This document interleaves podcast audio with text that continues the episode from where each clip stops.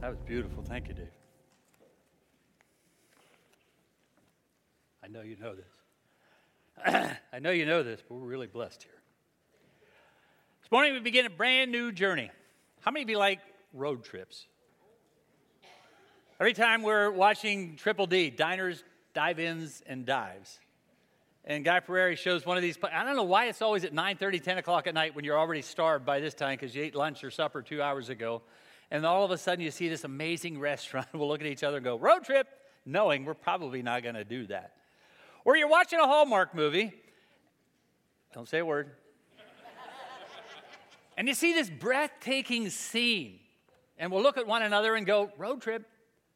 You know where they're mostly filmed? British Columbia.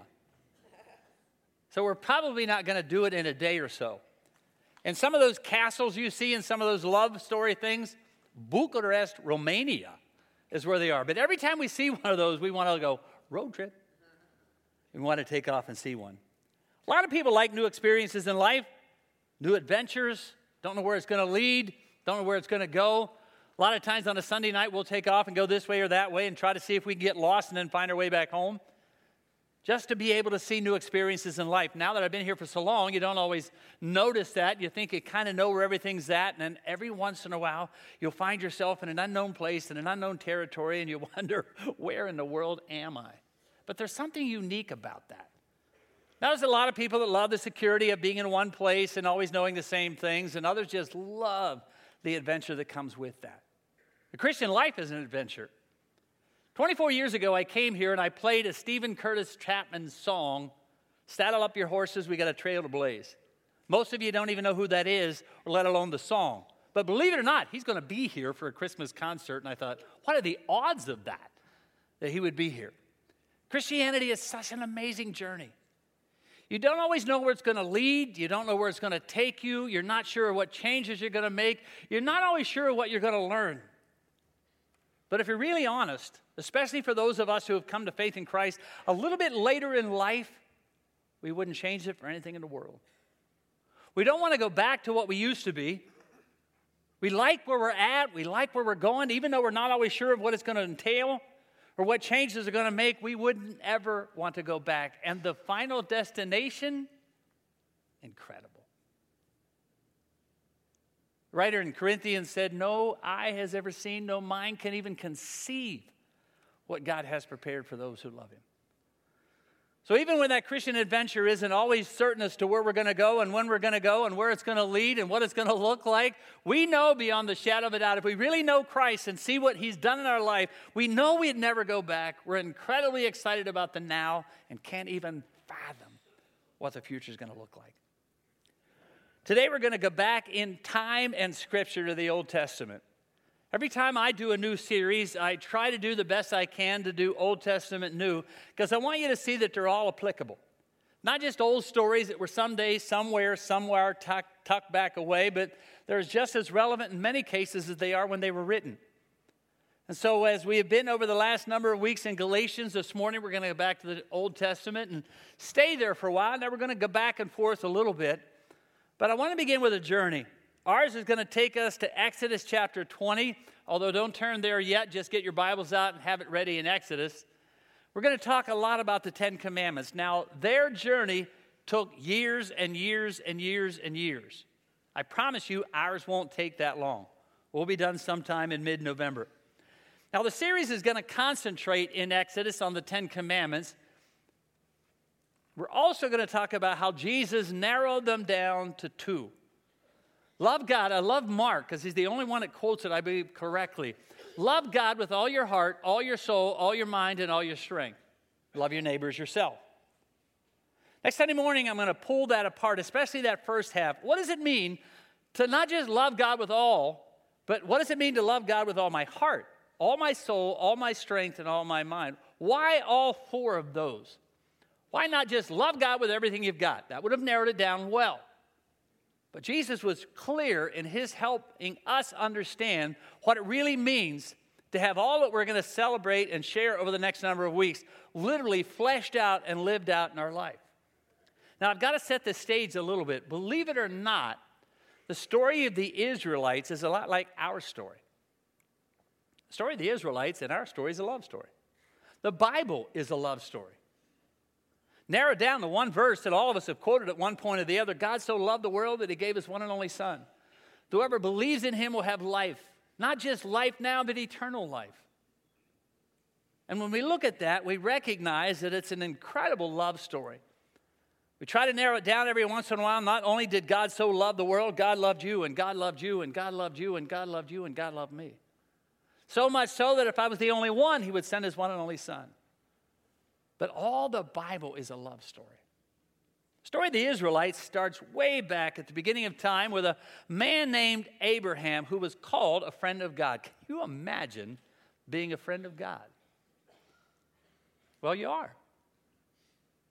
Because when Jesus was near the end of his ministry, he said to his disciples, and I believe he said the same thing to us I no longer look at you in any other way but to call you what? My friend. We're not just acquaintances, we don't just know one another. I call you a friend. So when I look at a section of scripture like that, especially when I was a brand new believer and thought, whoa, how awesome that would be called to be called a friend of God. And then I realized when Jesus says the same thing to us and to his disciples, he looks at us and says, You can be my friend, a friend of God. God made a promise to Abraham. If he was obedient to God's call and hand on his life, he would bless him in absolutely phenomenal ways. He would bless him with a son and a legacy that would stand the test of time. A son was born, his name was Isaac. He eventually had a son named Jacob, whose name was later changed to Israel, which is obviously where you can see the analogy coming together. Jacob had 12 sons. One of those sons was Joseph. Even though he was betrayed and abandoned by his brothers, had God's hand all over him. He eventually rose to a prominent position in the land of Egypt, had the opportunity to save his family from a horrible famine as he encouraged them to come to Egypt through foresight, planning, and God's hand all over his life. That, in and of itself, that phrase is a sermon. Through foresight, through planning, and God's hand, amazing things happen. Which brings us to Exodus chapter 1. Yesterday on Phone Tree, I said, bring your Bibles with you. Now I know we have all kinds of things that we use, and that's, that's great. I love the Bible only because I mark it up. It helps me to go through it, kind of flip the pages. So if you have one, bring it. If you also wonder, Phone Tree, I don't even get Phone Tree.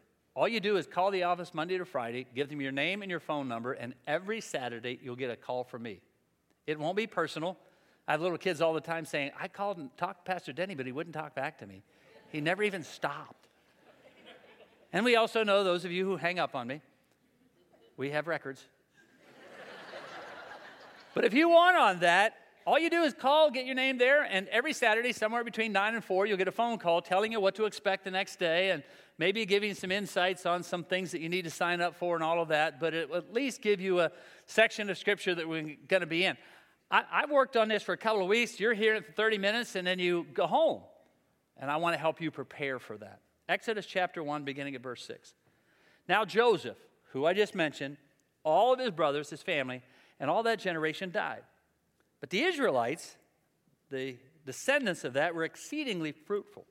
They multiplied greatly, increased in numbers, became so numerous that the land was filled with them. Then a new king, to whom Joseph meant nothing, remember I said he rose to prominence, to whom Joseph meant nothing, came to power in Egypt. Look, he said to his people, Israelites have become far too numerous for us.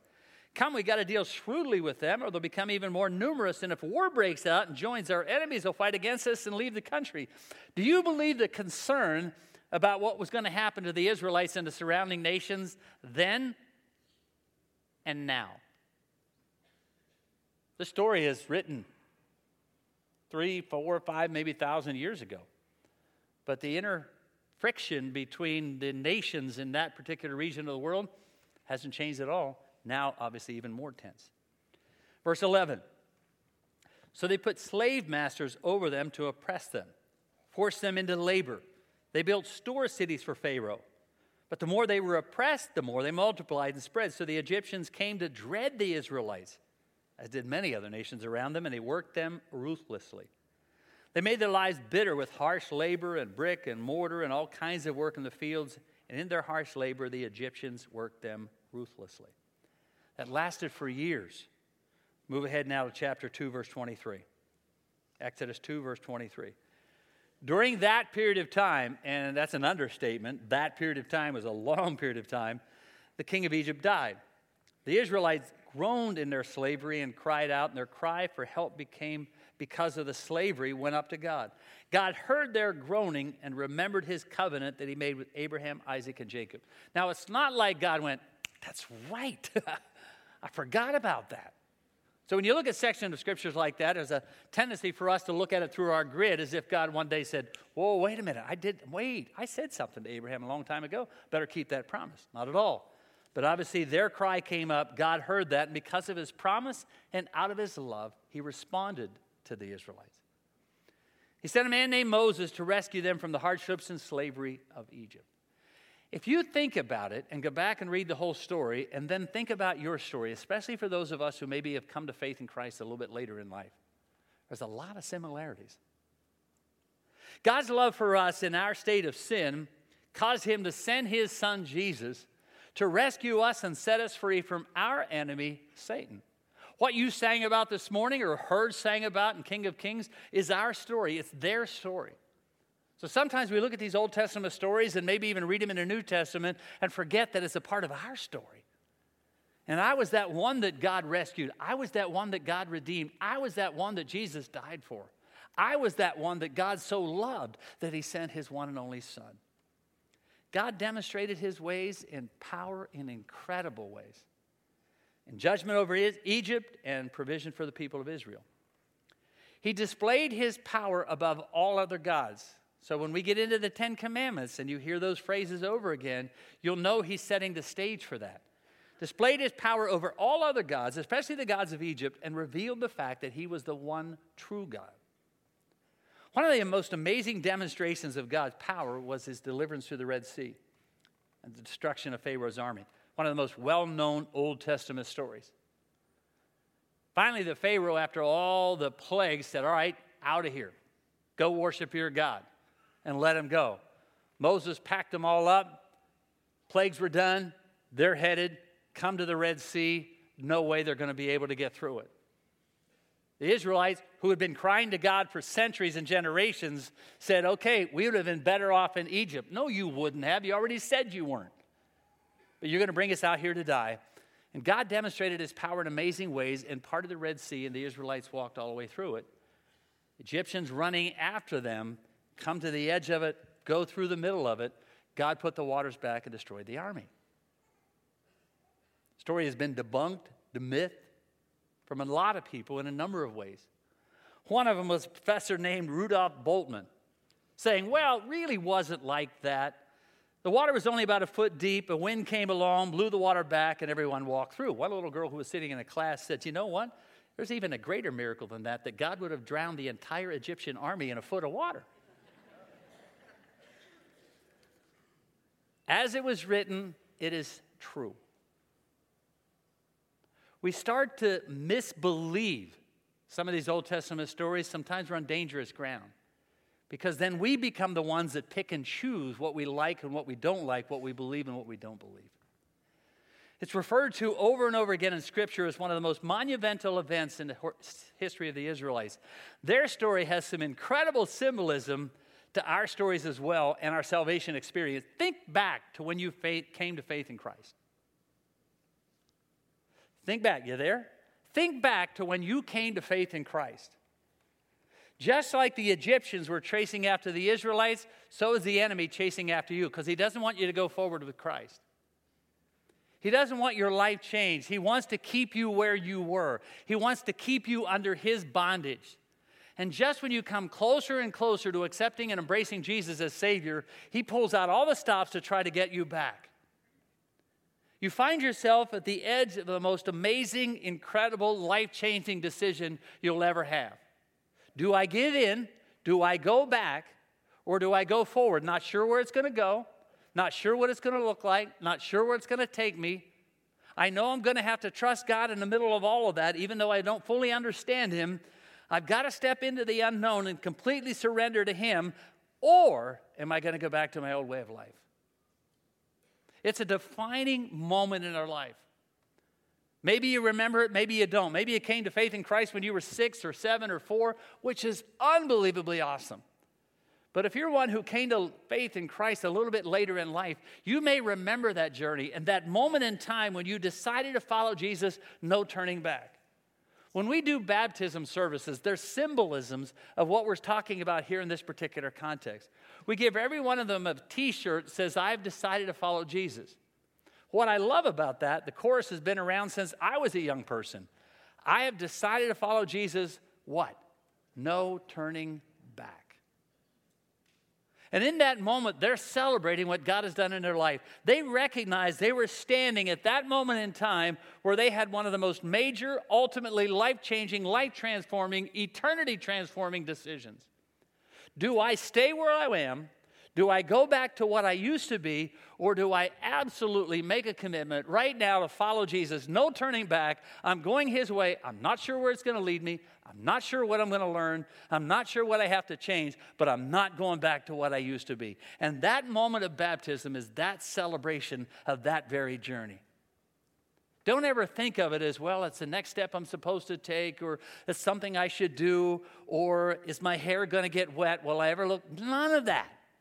It is an amazing illustration of what God's done in your life. 1 Corinthians chapter 10, Paul talks about that Red Sea experience and talks about our baptism experience.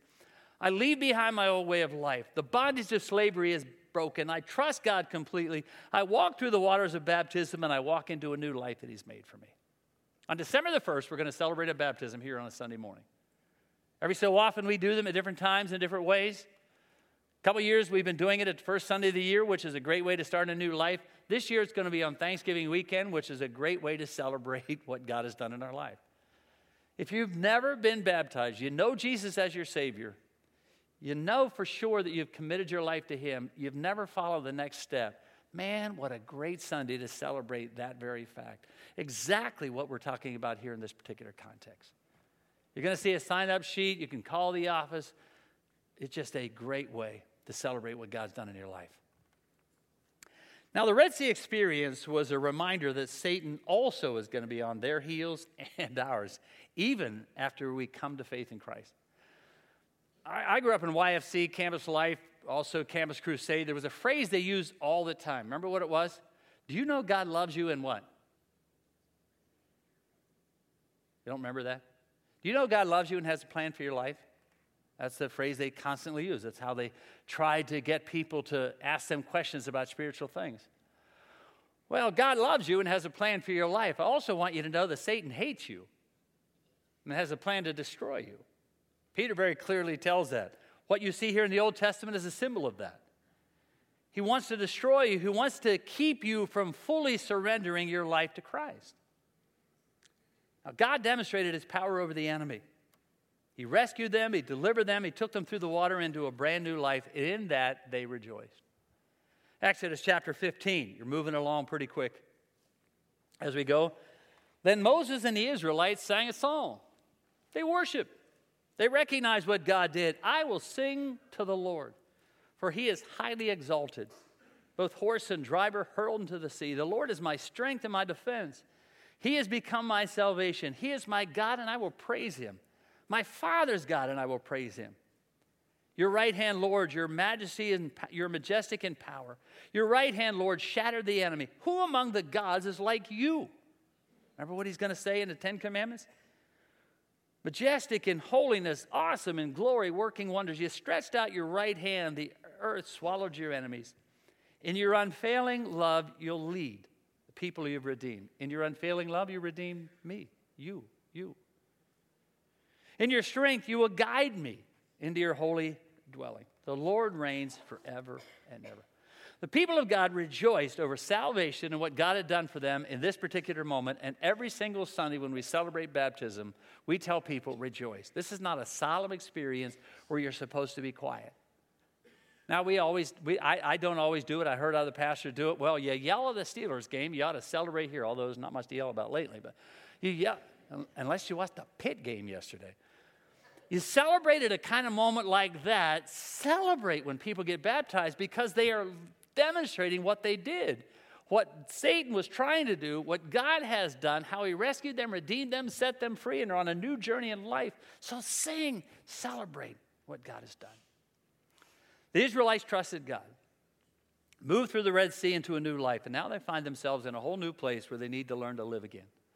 As a matter of fact, God had a plan for them to continue to live freely in this new freedom. The plan was called the Ten Commandments. Exodus 20 is one of the most magnificent expressions of God's heart for his people. We're most familiar with it because it contains the Ten Commandments in Exodus 20, the Decalogue. Deca means 10, Logos means words. 10 great words for life. Delivered to, and it's important to understand this, delivered to his already redeemed, purchased for himself by the blood of the Lamb, literally people designed to show them how to live and flourish in the freedom and deliverance he's already brought them to. Any of you wonder why this is here this morning? How long have you been wondering and not going to ask? You're probably thinking, well, we don't want the worship team members to fall off the edge anymore, so we want to put up a barrier so they don't. What is this called? What is it called? Guide. Yeah, you all said the same things. How many think it's called a guide rail? How many think it's called a guardrail? It's actually called now a guide rail. Even though I still call it a guardrail. Because supposedly at some point or the other, it didn't guard someone from driving over a cliff. So now they have to be politically correct and call it a guide rail. I know, I know. True story. I wouldn't make that up. I, I call it a guide rail. Either way, guide rail, guardrail, either way, you're right. All right? What is it supposed to do? Protect you from what? Going over the edge. What else is it supposed to do? Keep you on the right path, guide you on the right path. Every time you now see one of these, and you're going to see them all the time now because I just pointed it out, every time you see one of these, I want you to think, wow, God has given me a path to follow. God has given me His word to guide me. God has given me direction. He doesn't want me just floundering through life, driving here and there on my own, wondering if I'm ever going to fall over the edge. He's actually given me protection to not only guide me, but to keep me from falling off the cliff and destroying my life. So often we see God as restrictive. God is that, especially when you read it in the context of the Ten Commandments, where God reaching down from heaven with a real mean face, like that teacher that none of us liked in high school, saying, Thou shalt not. Not at all what God was doing. God said, Do you have any idea how much I love you? Do you have any idea how concerned I am about you? Do you have any idea how I know if I leave you on your own, you'll follow your own path and you'll go over the edge? But I'm giving you direction, I'm giving you guidance, I'm giving you my word so that every time you see one of these, you'll say, God, thank you for giving me direction, for keeping me on the right path for giving me guidance, for not wanting me to fall over the edge and destroy my life, so that you put some barriers and some boundaries in my life. These words of God invite us to an incredible life. A great adventure and a great life. Now, some say, well, the Ten Commandments no longer apply. They'll recite scriptures like this. New believers may not even care, not even know, but others will. They'll say things like, well, we're not under the law, we're under grace. The law has no bearing on our lives. They'll quote another scripture that said, Christ redeemed us from the law, so the law is set aside. If righteousness comes from performing the law, then Christ died needlessly. Paul said the same thing, and all of that is absolutely true. Performing of the law has absolutely no power to save or redeem anyone. The gospel that we sang about this morning, we have been saved by grace through faith, not of ourselves, lest anyone should boast. It is a gift from God. The problem is, because we've been saved by grace and not the law, some will say, well, the law has no benefit at all. They'll almost see it as optional. When God says, not at all. You are free, but I'm giving you some boundaries and barriers because I don't want you to go in a direction that will destroy your life. I want to keep you on the right path. The frightening results of people who claim to be Christians and think they can live and act no differently than anyone around them, live like it really doesn't matter. I want to say this as lovingly but as firmly as I know how. You are in very dangerous territory. Think I could do whatever I want. I said a prayer, raised my hand, signed a card, do whatever I want. It doesn't really matter. I'll live the way I want, do the things I want. I'm really no different than the people around me. That's very dangerous territory to be in. The law of God was given to Moses was never as a means to secure redemption. It was given so that we understand God's love for us and how he wants to keep us on the right path and move us in the right direction. It was given to people already possessed by God as a gift, a resource to help them know how to live in the freedom they already have.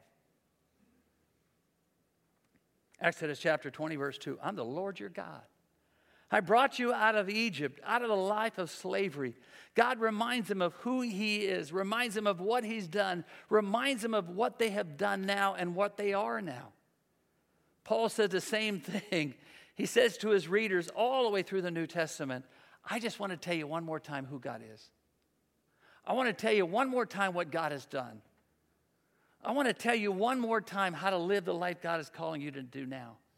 You see, in light of all that God has done, this is how I want you to live. Grace redeems you. It's the only thing that can. Grace delivers you. It provides you everything you need. It gives you a price. It gives you a way. It pays the bondage.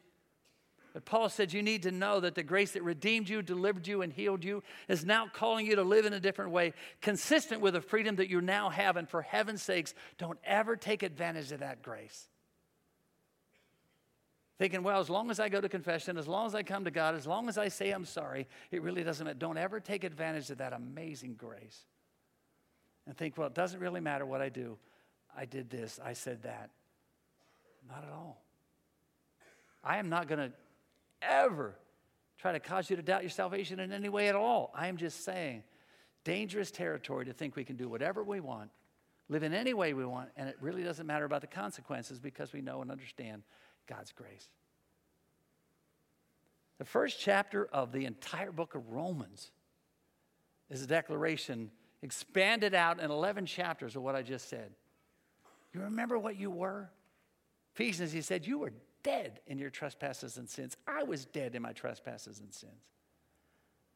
And he describes it over and over again what God did and what God provided. And then he comes to chapter 12, verse 1. I'm begging you. I'm really begging you, in light of everything that God has done, would you present your body as a living sacrifice, holy and acceptable unto God, which is your reasonable response to what He did? Don't, don't, don't, don't be conformed to the pattern of the world. Don't go your own way, do your own thing. Be transformed by the renewing of your mind. Then you will be able to test and approve what God's will is His good, perfect, and pleasing will. The law of God was never given to people who were in slavery as a way to get out of slavery. It has no power to do that. It only can condemn. These great words of life were given to people already possessed by God as a gift, a resource to help them to learn how to continually live in the freedom they already have. You want to know how to live free and not be drawn back to that slavery again? Here's how God says put me first. Just put me first. Jesus said the same thing seek ye first the kingdom of God, everything else lines up underneath that. You want to know how to live free and not be drawn back into slavery? Put me first. Accept no substitutes. Revere my name. Imagine with me for a moment. Imagine with me of what it would be like to be among a people who, more than anything else, desire to put God's first and accept no substitute. We'll not do it perfectly, but more than anything else, our deepest desire is to put God first. Not to make Him fit into our image, but for us to fit into His. What would it be like to be among a people whose agenda or even the direction of a church was not determined by the latest fad, current trends, cultural shifts, or what people thought would be important, or some crazy pastor would lead them in that direction, but to be among a people whose lives are being directed by the very breath, voice, hand, and heart of God? What would it be like? Put God first and accept no substitute, and I will give you the kingdom. Think about it. What would it be like to be in a place where the name of God was revealed, not just spoken, but where people stood or sat and sang and prayed in awe of who God is? Now, maybe you did that this morning. Maybe when you sang or you saw the words on the screen or you're listening to the music, maybe you were in awe of who God was. But what would it be like if when we gathered on a Sunday morning, and it doesn't matter to me whether you sit or stand, but what would it be like to gather on a Sunday morning to know that all of us were just in awe. I get to sing with the people of God, and I get to give praises. I get to join with the angels and the saints of God down through the ages from every tribe and every language and every tongue and give God praise. They won't any longer just be words on a screen. It won't be, well, I don't like that song. I don't like that tune. I don't like that. It doesn't matter. It no longer will be any of that. I will just enjoy being in the presence of God. And if I don't know the song, I'll just listen to the people who do. Imagine with me what it's going to be like when that day is going to come, when every knee will bow and every tongue will confess that Jesus Christ is Lord to the glory of God the Father. We get to do a part of that now. Imagine with me what it would be like to be in a place where people didn't lie, they didn't gossip, they didn't bear false witness. What would it be like in a place where we didn't kill? And we don't do that with bullets or guns, but we can do it with words. Think with me for a moment. What would it be like to be in a place where a husband and wife didn't have to wonder if their mate would be faithful or wish they were with someone else? What would that be like? Man, they say you're living in a dream world. Who would have that? Where will that be? You're saying that would feel like heaven, right? Exactly, because that's exactly what Jesus prayed for when he said, Thy will be done where? On earth as it is in heaven. Not someday down there, far away, when I finally get to heaven. God, I pray that your will is done on earth like it is in heaven. Where people really will love and care and be concerned and keep their promise and keep their, mit, their commitment and recognize the awesome wonder of being in the presence of Almighty God. This is the call to kingdom living. It's not restrictive, it's not, it's guidelines for a great life. A way to keep us on the right path, a way to keep us from going over, boundaries to keep us from falling apart. We're made for this. That's what we're created for. He redeemed us, He delivered us, He satisfies us, and now He says, I want you to be everything you can fully be. How? Put me first. Accept no substitutes, revere my name, observe my day, honor your parents, be devoted to your mate, be honest, respect life. And as you do, you'll experience the kingdom of God on earth as it is in heaven. The only way to walk in this kingdom lifestyle is to begin or we'll begin next Sunday morning. Put God first. It's exactly what this series is all about. And every time you see one of these, don't run into it. Just say, God, thank you for giving me direction. Thank you for putting me on the right path, for keeping me on the right path by guidance and direction from your word. Thank you for giving me boundaries in my life that if I apply them, I won't go over the edge but I'll stay solid and committed till I see you face to face. Hope you'll join us for this series all the way through. God, your word is powerful, it's profound, it's life changing from beginning to end. Not just a few books that we look at back in someday and wonder how they apply. A lot of things that don't make sense, a lot of things that obviously won't, but there are some incredibly wonderful things you have taught us in your word. Thank you for preserving it, that heaven and earth will pass away, but your word never will. And so, in these weeks, as we explore and unpack the direction and guidance that you have given us, help us to not just see them as restrictive or keep us from having fun, but to give us life and able to live it to the fullest with the boundaries that you've provided and the direction you've given. In Jesus' name I pray. Amen. God bless you. Thank you so much for being here. I can pray for you. We'd love to do that. Otherwise, see you next Sunday morning.